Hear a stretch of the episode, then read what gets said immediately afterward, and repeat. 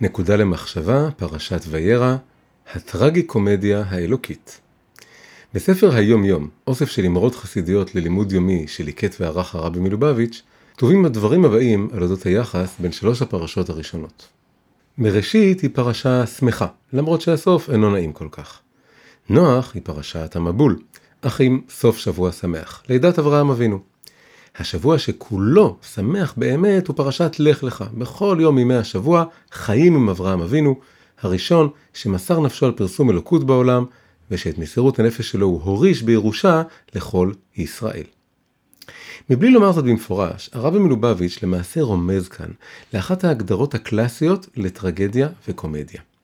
טרגדיה היא סיפור שמתחיל טוב אך נגמר רע, וקומדיה היא סיפור שמתחיל רע אך נגמר טוב.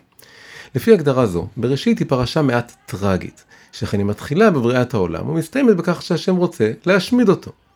ואילו נוח היא פרשה מעט קומית, מכיוון שהיא מתחילה בסיפור המבול השלילי, ומסתיימת בנימה של תקווה עם הולדת אברהם.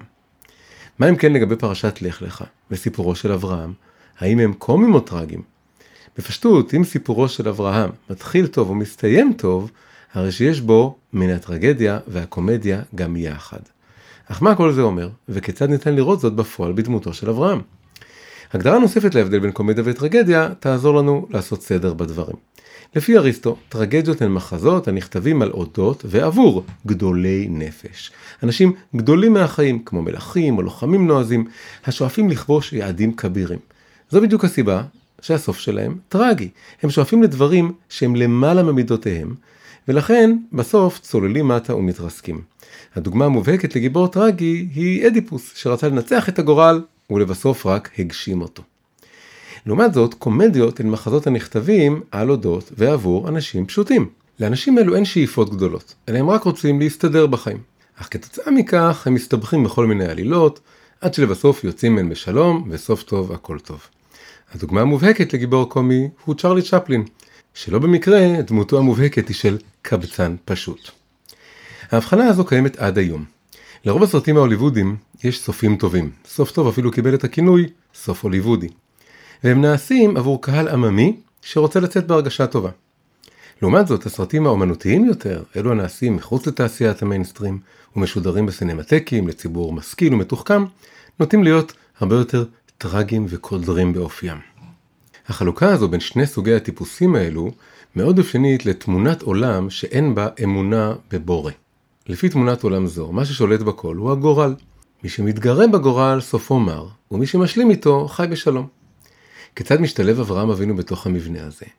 אברהם הוא ללא ספק גדול נפש. הוא עוזב את ארצו, מולדתו ובית אביו, והולך אחר צו אלוקי לארץ לא נודעת. הוא מתמודד עם עשרה ניסיונות קשים, הוא יוצא להגנת אחיינו במסירות נפש ויוצא מנצח. מלכי האזור מכתירים אותו למלך, הוא כורת בריתות עם הקדוש ברוך הוא ופועל להפיץ את האמונה בו ברבים. במובן הזה, אברהם מתאים לפרופיל של הגיבור הטרגי.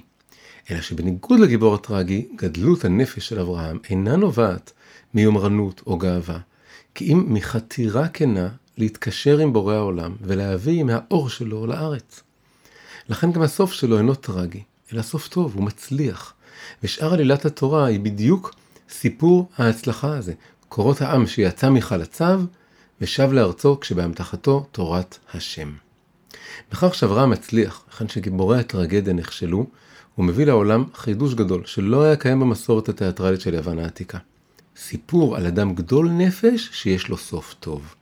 אברהם העניק לכולנו את השיעור שאפשר ללכת בגדולות ולהיאבק בגורל שהטבע מכתיב לנו, אך לעשות זאת מתוך אמונה וענווה, ובזכות זה להצליח.